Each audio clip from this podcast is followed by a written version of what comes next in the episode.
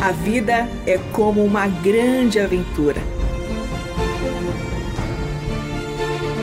A Bíblia é nossa companheira e o Eterno nossa fonte de sentido nessa jornada. Por isso, convidamos você para entrar nas páginas do livro que conta a história do Deus que entrou em nossas histórias. A partir de agora, você está diante do Espelho na Janela. A narrativa a seguir é baseada em personagens e histórias bíblicas, acrescidas de elementos ficcionais.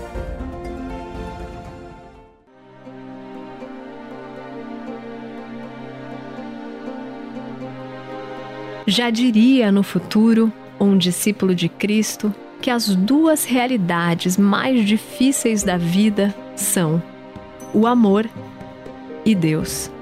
Com mais frequência do que se pensa, os problemas da vida humana têm sua origem no fracasso, na estupidez ou na mesquinhez em uma dessas áreas ou em ambas. No meu caso, foram nas duas. Uma visão distorcida de Deus me fez procurar o seu amor em outro abraço. O mais difícil é que em partes eu encontrei, pois o ser humano expressa também o amor de Deus e muitas vezes é um reflexo do amor do Eterno. Mas, como somos limitados, nosso amor também o é. E nós, que precisamos de uma entrega completa, só conseguimos dar e receber partes e aquilo que mais concorre para ocupar o primeiro lugar em nosso coração, mais concorre para ofuscar a desesperada necessidade humana do amor divino. Minha história talvez você já conheça, pois fui vista por todos no pátio do templo quando fui arrastada pelos fariseus e mestres da lei. Eles me fizeram ficar de pé diante de uma multidão de gente e proclamaram em alta voz: O que devemos fazer com ela, que foi pega em adultério? A pergunta era uma nítida emboscada para Jesus, que com autoridade explicava as Escrituras e assim deixava os religiosos desgostosos e temerosos de perderem prestígio e ameaçar todo um sistema religioso vigente. Mas a vida exposta era a minha. E vida para eles nunca foi o mais importante. Para expor o quão vergonhoso era o meu pecado, eles me despiram da cintura para cima, deixaram nus meus seios e gritaram, interpelando Jesus sobre o meu destino. Eu sabia bem o que a lei de Moisés orientava a respeito do adultério. Foi aí que as minhas pernas tremiam ainda mais e eu senti o meu coração pulsando fortemente, com a sensação angustiante de estar prestes a morrer. E morrer sem paz. Quando a iminência da morte é sentida, muito da vida vem à mente. Eu fechei os olhos, pois sabia que a qualquer momento as pedras poderiam vir em minha cabeça e eu caí de joelhos. Com uma mão eu cobri a minha nudez e com a outra eu protegi a minha face, pois não queria morrer desfigurada. Tinha barulho e muita gente, mas eu só consegui ouvir a minha respiração e a sensação de que o ar estava acabando à minha volta.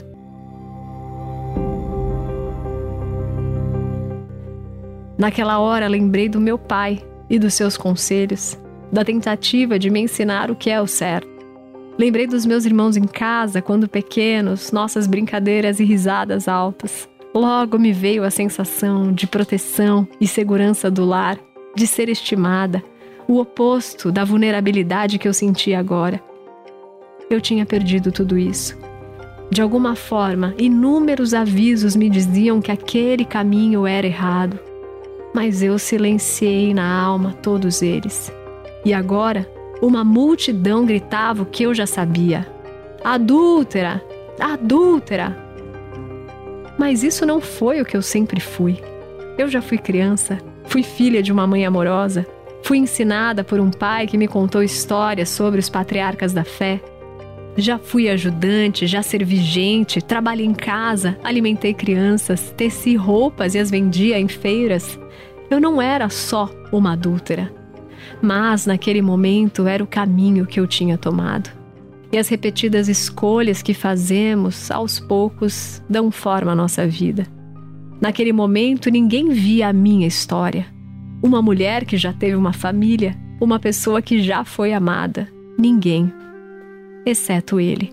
Com a cabeça baixa e o ar sereno, contrastando com o alvoroço ao redor, Jesus escrevia no chão. Quando perguntaram: O que devemos fazer com ela? Na lei de Moisés manda apedrejar. E você, o que nos diz? Pensando sobre isso agora, que ardilosa pergunta eles fizeram. Se Jesus respondesse que era para me matarem, estaria desafiando o poder romano, que não permite que os judeus realizem execuções. Contudo, se ele respondesse que não era para me matar, que tipo de homem religioso era ele que não cumpre a lei de Moisés?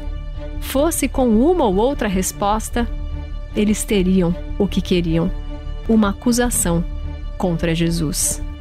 No entanto, Jesus, com o mesmo espírito tranquilo que sempre o acompanhava, seguiu escrevendo. Era algo que eu não conseguia ver ao certo o que dizia. Mas os mestres da lei e fariseus não pararam de atormentá-lo e insistiam com a indagação. Até que Jesus se levantou e disse: Se algum de vocês estiver sem pecado, seja o primeiro a atirar a pedra como um milagre.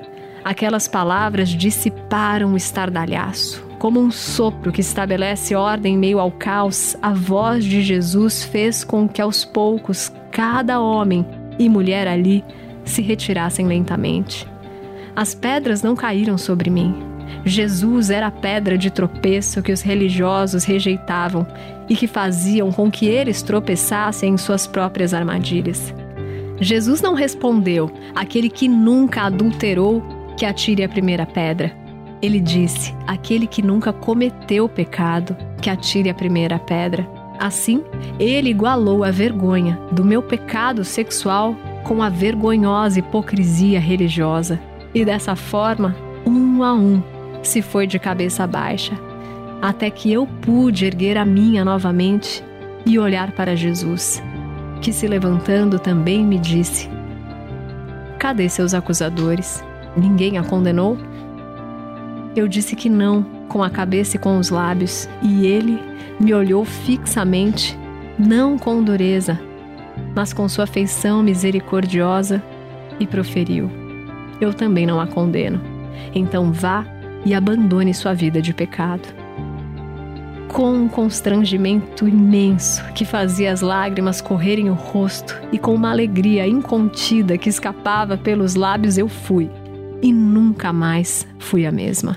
Naquele dia eu saí dali como quem tirou a sorte grande. Eu ganhei uma segunda chance, recebi uma nova vida. E eu me agarrei com todas as forças essa nova oportunidade a mim ofertada como uma criança que se envolve com as duas mãos no pescoço da mãe, pois não quer cair nunca mais.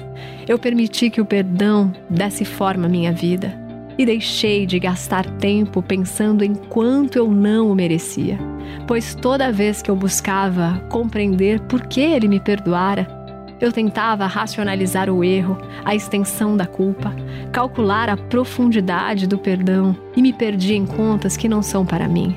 Afinal, ele pagou toda a conta. Com o tempo eu fui entendendo que o perdão não era sobre mim, era sobre ele. Como disse o salmista, Deus tem prazer em perdoar. O perdão chegou a mim, pois eu fitei a face de Deus nos olhos de Cristo. O tempo passou e as palavras e vida de Jesus seguiram alinhadas. Seu discurso e prática foram tão coerentes que hoje eu posso ter certeza que Deus me ama.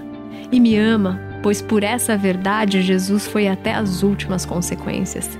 Ele não voltou atrás. Pela verdade que Deus é amor, Jesus encarou a morte. O mesmo homem que naquele dia no pátio do templo trouxe luz à lei de Moisés, desviando o castigo que me era devido, agora, ao morrer na cruz, desviava a ira divina dos ombros humanos. Caiu sobre ele todo juízo e punição, e porque ele foi adiante por mim, eu vou adiante por ele. A dor que sinto é por não ter confiado em seu amor antes, por ouvir de meu pai as histórias de Deus e seu povo sem a confiança de acreditar, por já adulta saber que havia entre o povo um homem chamado Jesus trazendo nova vida às pessoas e não ter abandonado o meu pecado quanto antes e corrido ao seu encontro. Sinto por não ter andado com os doze, que eram seus discípulos e tinham em Cristo, além de Salvador, o melhor amigo. Contudo, não vou gastar meu tempo lamentando a dureza do meu coração. Todo dia acordo entregando esse coração diante dele, assim como os meus dias e a história da minha vida. Com a minha família entendi também que existe a alegria do tesouro perdido quando a vida está por um fio e nesse momento descobrimos o precioso que estava esquecido.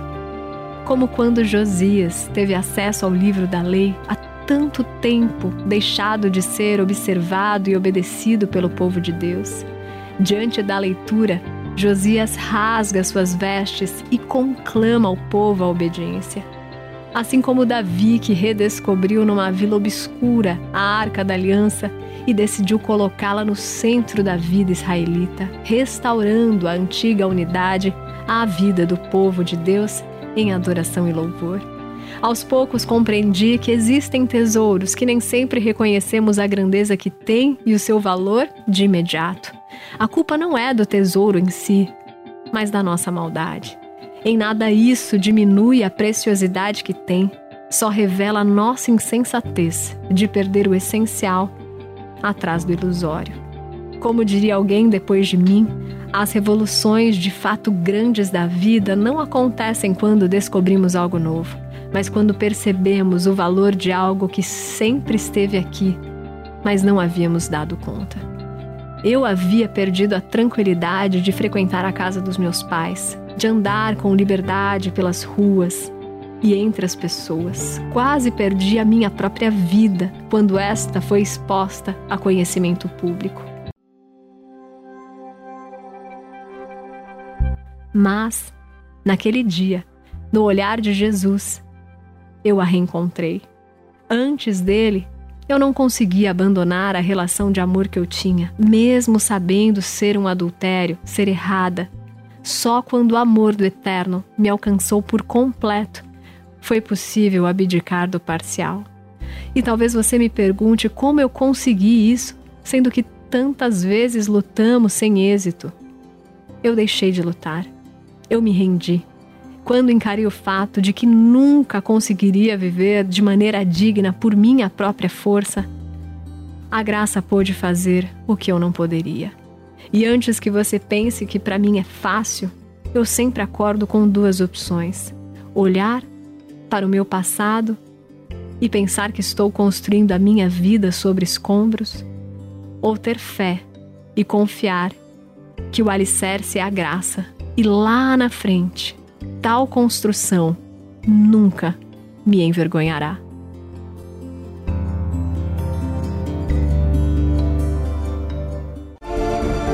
Este foi o Espelho na Janela escrito por Israel Mazacurati, Renata Borjato e André Daniel Heinck. Realização Transmundial.